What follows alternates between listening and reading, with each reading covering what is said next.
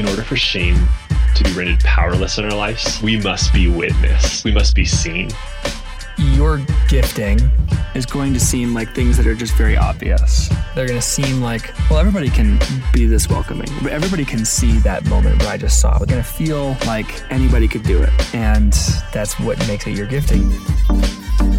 Watch how people avoid the face of somebody in need or asking who makes you uncomfortable.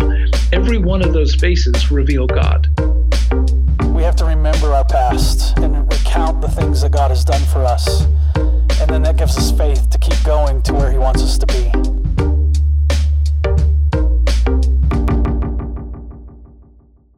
Guys, welcome back to the And Sons podcast. I'm Sam. And I am Blaine. And we had some friends in town the other day that actually reminded me of a, a framework. So thank you, Michael and Taylor, for reminding me of this thing that I apply left, right, and center these days, particularly in seasons that feel like high demand as to whether I make decisions or not. And it felt like we've, I don't know, maybe this has come through in a podcast, just in our posture. I don't think we've ever actually like spelled it out and dove into it. So, judging by the title, I'm guessing you've figured out that this is the cost to joy ratio. And it's a fairly intuitive uh, name and therefore description.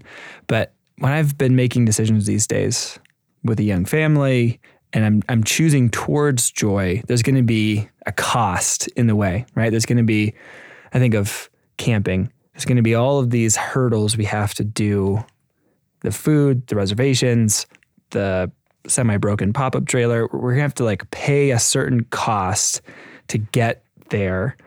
And I really want the joy to at least equal the cost. That brings us back to like zero.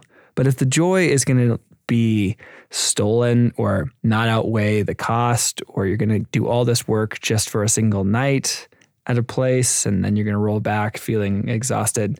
That's just not a good use of cost in my world. So this became this framework that I started throwing on most things. And a little bit like the book KonMari, that's the whole subject. You get the whole idea just from the back cover, and then you can spend the rest of the book reading about examples and the way it plays out. And that's this podcast. So if you want to continue listening to the way that plays out, continue listening. KonMari is the perfect example, though, because although the system looks like get rid of frack, what it actually is, is a dive into understanding the innate power of objects, which goes actually different kinds of things produce different kinds of effects. And if you acknowledge that, and key in, it can help explain the difference between that dollar store plastic clapper toy and that wooden spoon that your friend carved you when he was exploring woodworking. Mm-hmm. There is something that's imparted into those that begins to affect your house. So, this is like that because the concept looks simple in the way that decluttering looks simple, but uh, there's an implicit worldview in the cost joy ratio. Right. So there's part of me that wants to either, no, we'll just roll into this, but I was going to say do a podcast on or write an article on, like trying to correct the if we've been giving the wrong impression on things piece. Right. So what I mean by that is we talk about the outdoors, we talk about how we love triathlon, we talk about all these things that we love to do when we're not sitting behind a computer screen that we do most days from nine to five. And I think of road biking as the first thing that comes to mind in this ways that cost of joy plays out. So as a kid, I loved biking. We would pretend to be the Blue Angels riding our bikes around the neighborhood. The sidewalk would have those little jumps that were the divot for, I think it's called the apron of the driveway would be smooth straight onto the street. And then there'd be that little rise and we'd take those jumps and we'd see who could leave the longest uh, skid mark. So I loved biking but the jump to like road biking as a young man felt way too high. You spend a little bit of time looking into the cost of all those things, the literal financial cost of a new bike from a shop. Like you're looking at hundreds, if not thousands of dollars, depending on the quality of the bike and the components. And then you just have a bike. You don't have the shoes or the gear or the helmet or even the ability to go use it. Like there's just all this hurdle. And so then you look at things like triathlon and my gosh, the hurdle to that. Not only do you have to do the bike piece, but then you also make sure you have the running piece and the swimming piece and all of these pieces of gear and blah, blah, blah. So the first road bike I got, I got off of Craigslist and I got all of the gear to use it donated. Alex gave me some shoes and that was what I used. Like I had a helmet that was old and janky, and I had this sort of cool but very old road bike off of Craigslist, and I would wear jeans for going for a ride. I'd wear exercise clothes. Like I did not look like a cool Instagram worthy road biker, but I didn't need to. This is like my second year of marriage, and we took some video during that time. I love looking back on it because actually a lot of the time I wasn't wearing a helmet. I'm just like biking along with Susie, who's on dad's old mountain bike. And it was like this the cost to get into those things actually turned out to be much lower than I thought. And therefore, I could get into a new arena of joy that, like, the joy was exponentially higher than the cost in that particular area. So we biked all the time when we lived in Minnesota it was like a very bike friendly city. I just remember going, I thought that in order to have this, I had to have all the right gear and have the new bike and check all these boxes, but that was impossible. And then what I realized was that there was a lower cost and a higher joy that was available if I was willing to ask and ask for some help and do a little digging and change the vision of the bike I had from something that was like brand new off the line to something that was great, but off of Craigslist for a couple hundred bucks. We are talking about Pareto optimal evaluation here. An Italian economist who noticed uh, that in any garden, it's usually true that 20% of the plants are producing 80% of the total yield of vegetables. And then he said, Does this work everywhere else? And sort of loosely, it does. You can apply this anywhere in your life, where in any organization, 20% of the people are doing 80% of the work, uh, or 80% of the frustration in your life comes from 20% of the things that you do. If you were kind of to make a list of everything, really interesting. And so 20% of a discipline's stuff gets you 80% of the joy. And it's kind of interesting to go, oh, I don't need the full way. I just need the few things to be in place where the bar is lower that are going to get me most of the joy of entering into that for nothing other than the joy to be had there. The principal and exclusive goal is joy. When you're looking to buy your first road bike and you ask people like you and I who have liked it for a long time, what road bike should I get? Or what matters on a road bike? we can go on for a long time in a way that's probably unhelpful. Or, and someone goes, Hey, I found this Orbea bike. Is this a good bike? Or I found this Motobecane. It's really cheap. I'm like, Oh, don't do that. Um, but you could. And I have with things like hunting rifles asked five people what the most important part of a hunting rifle was. These were online forums and the sales staff at Sportsman's Warehouse. And uh, only one or two things will come up over and over again in the first five things someone mentions. And so, road bike, it would be like, I would say a bunch about a road bike if someone said what mattered. But also very little. Yes, where I would I would put it as um, a tuned drivetrain and narrow tires. uh, just a frame that fits pretty well. I mean, the frame I rode for a long time was several sizes too small, but it worked. It was okay. Right. Went very fast on the downhills. And so certain things will rise to the top where you go, all of a sudden, it's not, I need a great road bike. It's, I need a bike that's about my size, where the chain is not rusty and the shifting works. Right. And, and you go, oh, really? I mean, Right. Gosh, you can get that for $100. Here's something I'm struck by is that we also throw in Casey Neistat's don't let perfect get in the way of good this is like a, another helpful modifier to a new thing or a piece of joy. I also think of like the culture today because of the amount of information that's available. I feel like I can sort of become well educated on something if I give it a couple hours online. You look at a couple videos, you read a couple forums, you do a little searching. I mean, the internet is clogged with the top five beginner blah, the top five shoes for blah, the bikes for under blah. Like just it's clogged with it. And so the opposite is true because there's so much information. I actually end up feeling like an idiot if I don't get some sort of expertise on something that's new, which is mm. crazy, right? Because there was that book or that study published about 10,000 hours is what it takes to actually become an expert in something. And so I'm I'm willing to like put in a couple online looking for a piece of joy, uh, a pop-up trailer. We are already looking at our camping trips for the summer because you're able to book sites 6 months in advance out here. And so a lot of sites are already booked for the summer, which is just nuts. And in order to have that be a good time, I am trying to look up online where are some campsites that are nearby and then what are the reviews on those sites and what are the photos on those sites? And there's like this this need to somehow become an expert in a place I've never been and pick the right site.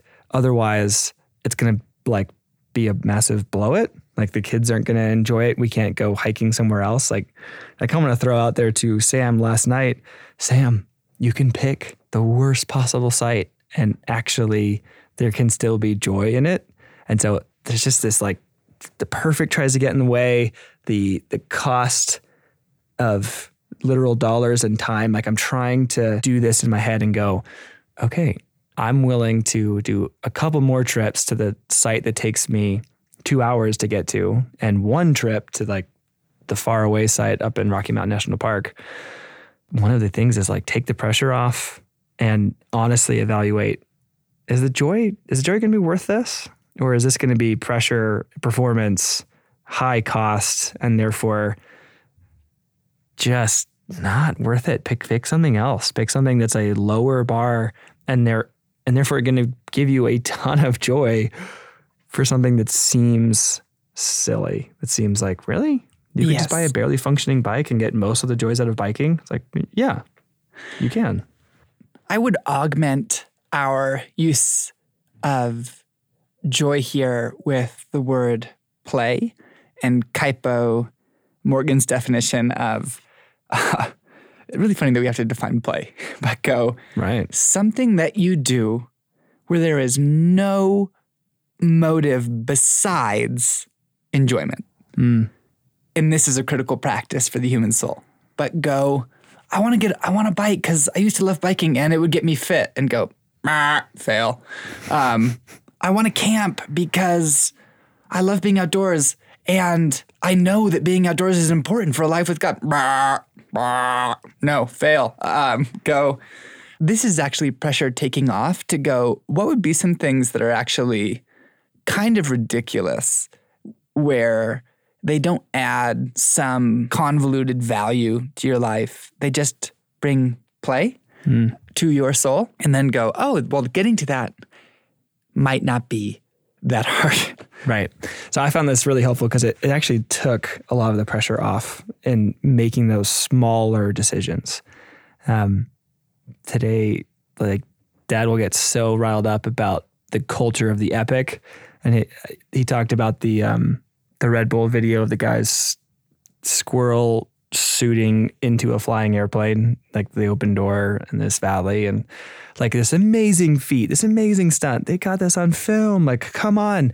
And my reaction to it was like, eh, cool. And then like I was on to the next thing. Like, who knows how much training and time and money went into that to get that reaction from me? Like, I'm just, I mean, if you saw the video of the guy on the dirt bike that like went onto the waves and then out into the ocean, that got like a little bit more of a rise, but not much. And therefore, I've been surprised at how that's crept into my own life. I've been surprised by like the, if Susie and I are going to go on a date, that time is really limited these days. That's like really, the stars have aligned. We've got the kids well. We've got a babysitter. We've got the monthly budget to go do something. And it feels like cashing in all our chips. And mm. when you're cashing in all your chips, the pressure gets in to have it be spectacular and amazing and the best use of your time. And last month's, it wasn't like, it wasn't what Susie had hoped for. There was a desire for some conversation and some looking back on the year, and those things didn't happen. And therefore, it like all those chips got cashed and we didn't get everything out we possibly wanted, it was a failure. And we had this great conversation where I'm like, actually, the night was really good. If you take all of those pressures off and we can name, we're going to have a night with a bottle of wine and like a fire at home where we can do that later. And like the relief that came from that of, wow, wait, like we actually love those moments more than I love dates these days because the mm. kids are in bed. We haven't cashed in on a babysitter. We haven't had to go spend money. We just get to hang out. We've been rewatching through the Star Wars trilogy because we got all sorts of nostalgia hungover from the last film. And we'll make nachos and sit in bed and watch Star Wars. And it's like my happy place right now. And that is the lowest bar. But actually, what it speaks of is Susie and I are, are well, and we're getting to dive into this thing together, and the pressure's off, and the joy to cost, like the joy massively outweighs the cost of those moments. So I have another tool to add here. When it comes to discovering joy and sort of taking this cost joy ratio and going, there are many things that don't cost a lot that are very joy and play producing. Uh, something that can be really interesting to do is your patterns of spending money can actually be an interesting window into your life of joy. Here's how it works you don't have to actually already be a budgeter to do this one. You just need 20 to 30 minutes in a notepad.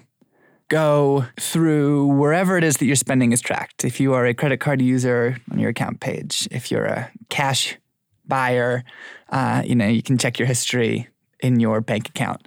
But go through and just write down in categories, group all of your transactions together. So everyone that's at Costco, everyone that's at a coffee shop, everyone that's at a gas station, and watch the ones swell. Not even just by, and what we're looking for here is not the most expensive transaction. What we're looking for is the thing that you do the most. Uh, because the thing that you do the most, you are using to accomplish multiple things. And so here's what I mean. Em and I were doing this recently, and we just discovered incredible, an insane volume of transactions at the grocery store near our house. And I went, what the heck? What? And then when I actually thought about it and looked at how many there were, I went, "Oh, you know what that is? That is it is 6:30 at night. Bedtime is still an hour away. The tanks are completely empty and Ailish actually really loves uh, going to the grocery store because she knows all the employees and she gets to walk around. And we get to count it as an errand we've accomplished. So the achiever in me is satisfied and it's not far away. And so when it comes to, hey, let's make a grocery store run, I'll grab this for tomorrow. Uh, but what we discovered was, oh my gosh, that is the what can we do when we are tired Totally. but need something to do category and what would it look like to actually move into that category there was a guy who i was talking to. Wait, to question: Is the produce aisle more fun, or is it sort of like the dairy aisle for you guys? You know, because this like- is part play, part errand. i like the bright colors uh, and seasonal vegetables so it's so for sure it's for sure the produce um, Like smelling the cilantro. and the intriguing bevy aisle with you know matcha lattes I know the amount of drinks that people are able to dream up these days. Um, uh, yeah. So Here's the thing: when you mentioned that to me, I thought of like that is an interesting practice to do against the narrative of I have no margin. yes, because you are spending your time, you are spending your money in these ways. And I have often felt like I have no margin. And just to look at your life like that and go, where something's getting inflated if that's the case. Like there is time. I'm just I'm choosing to spend time in different ways. And I love like that's a very Dan Allender like use the phrase of I'm choosing this, not like it's not demanding you. You are you are making choices and it's giving power back to you and it has like this this forcefulness to it. And be like, well, you guys were spending a lot of time at the grocery store. Were you accomplishing either of those things? Were, were you feeling like Ailish was having a good time and you were actually accomplishing a task, or are you just more exhausted afterwards? Oh, well, probably more exhausted, uh, but certainly not as huh, as it could be if there were a few more things even that Ailish loved. And so it was interesting. Out of that practice for us came what is the lowest barrier of entry gymnastics class for Ailish? Because it would be in the evening, and it would be one evening where she's doing gymnastics and like you know she's learning to do somersaults on a pad, and for 45 minutes we are sitting in a chair and went, oh that would be, or you know we got a punch pass at a climbing gym. Ailish because Ailish can climb for free because she's a tiny human. she's a tiny human, um, and went.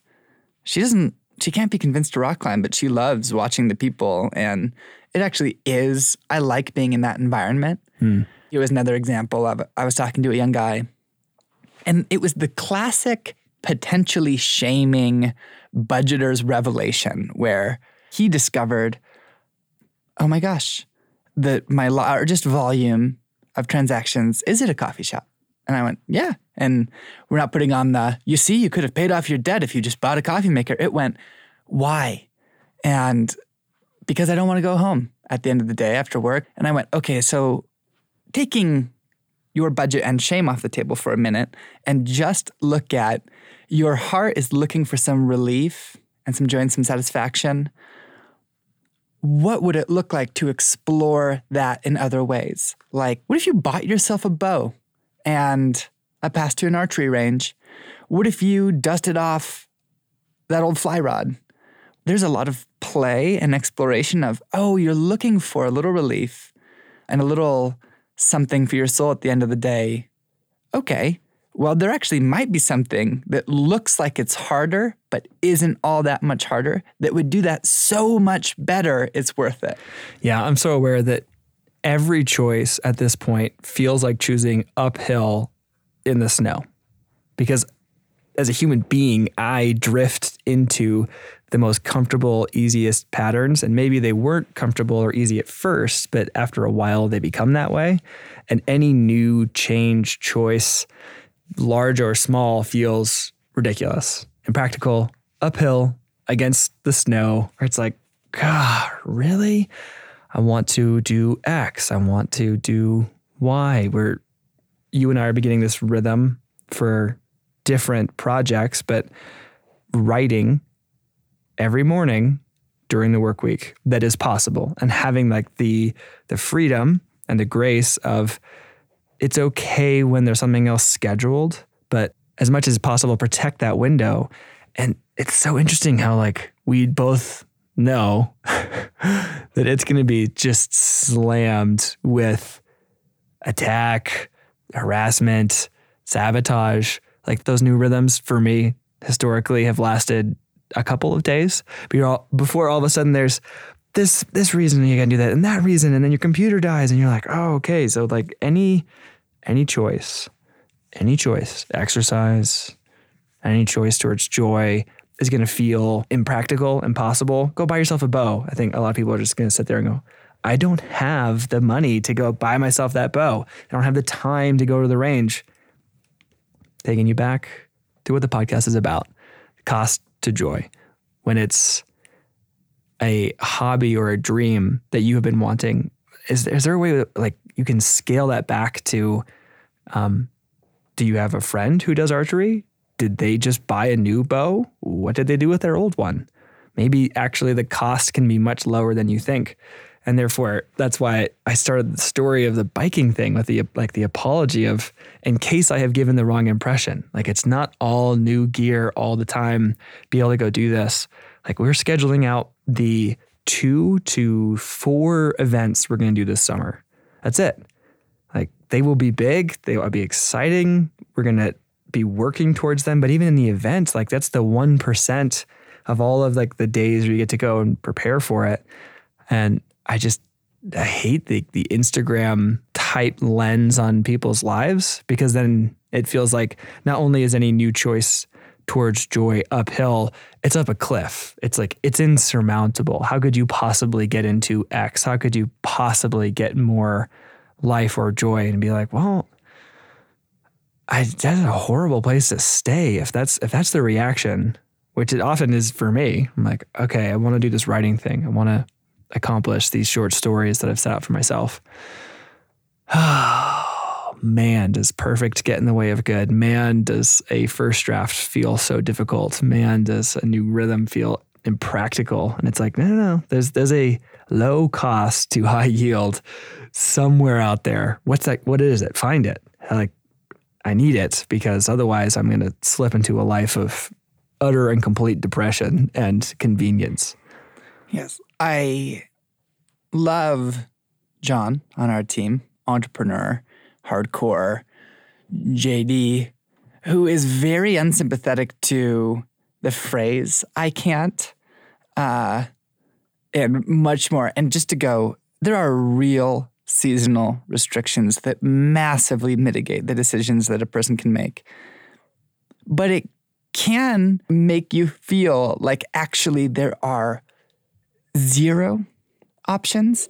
And there's a fun exercise here too where go, I can't because I, and then fill in that blank. And then that blank actually becomes the problem that you're working on, where it's, I can't go on a date with my wife every week because there are not enough people who can watch our kids and go, oh, okay.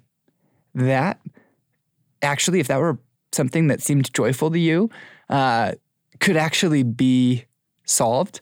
I can't because I simply the um, I can't afford a bike and then don't let that be referred to as an enthymeme where you actually like hide where the work is being done in an argument and go there's a because there i can't buy a bike because i'm spending my money on you know paying off my student loans or things are tight in the house and kind of go like um, go okay well so maybe that's true but are you substituting i can't ride a bike because i can't buy a bike because i guarantee you you have someone who has a bike that's in their garage mm-hmm. and I'd be happy to lend it to you for a while. Mm-hmm. And uh, sort of to go where there are many closed doors to play. God is really good at opening them when you kind of actually begin to look. Yeah, two other categories for the I can't. Um, one is the big piece on Sabbath and rest and just all of the data around that, which is to say, I can't take a pause in my week. I can't take time off. I got to just be hustling. I don't, every day is either work or errands. And it's so interesting is that there's lots of data out there of like, you actually get more productive if you take a day off, things will get done. So if it's, I can't do this because I don't have the margin, I'd be really intrigued by that. I'd be really intrigued by why that seems to be the case and probably is wrong the other one that comes up for me is I can't get into this because I don't have a father in that space. And the, the example that comes to mind is the hunting piece. Um, there's a lot of guys that that resonates with mythically, and it's that either I live in the wrong state or I don't have any, anyone to teach me. Several young guys come to mind of just their fathers don't do that, including Morgan and our dad, where it's right. like, if it's I can't because I don't have an initiator into this, um, I sort of scratch my head and go like, well, you have the Father, and he, he wants to father you, and may father you through a wide array of resources if you're willing to say yes to that and be praying that over it and to go ah, if you want that particular piece, but it feels impossible, what are the lower barriers rather than it needing to be I'm elk hunting in Colorado and it looks a certain way? Like there are lower cost ways that that becomes that, that it grows into it if you're willing to ask for them and ask for eyes to see them. And then all of a sudden you get this massive piece of joy that you didn't know you had before that might be the shooting range. It might be something else. I, I have no idea. Like the, the world is vast and creative. And I, I just, I think the Father ha- would have a better answer for you than I can't. Yes. This is the most important one, which is the framing of the story that's some form of, I can't, and that's the end of the story because it's up to me. And this could sound like we're exhorting you to rally and do the right thing and go, actually, you're responding into a different story where I can't and go, yep, but you're not alone and it's not up to you.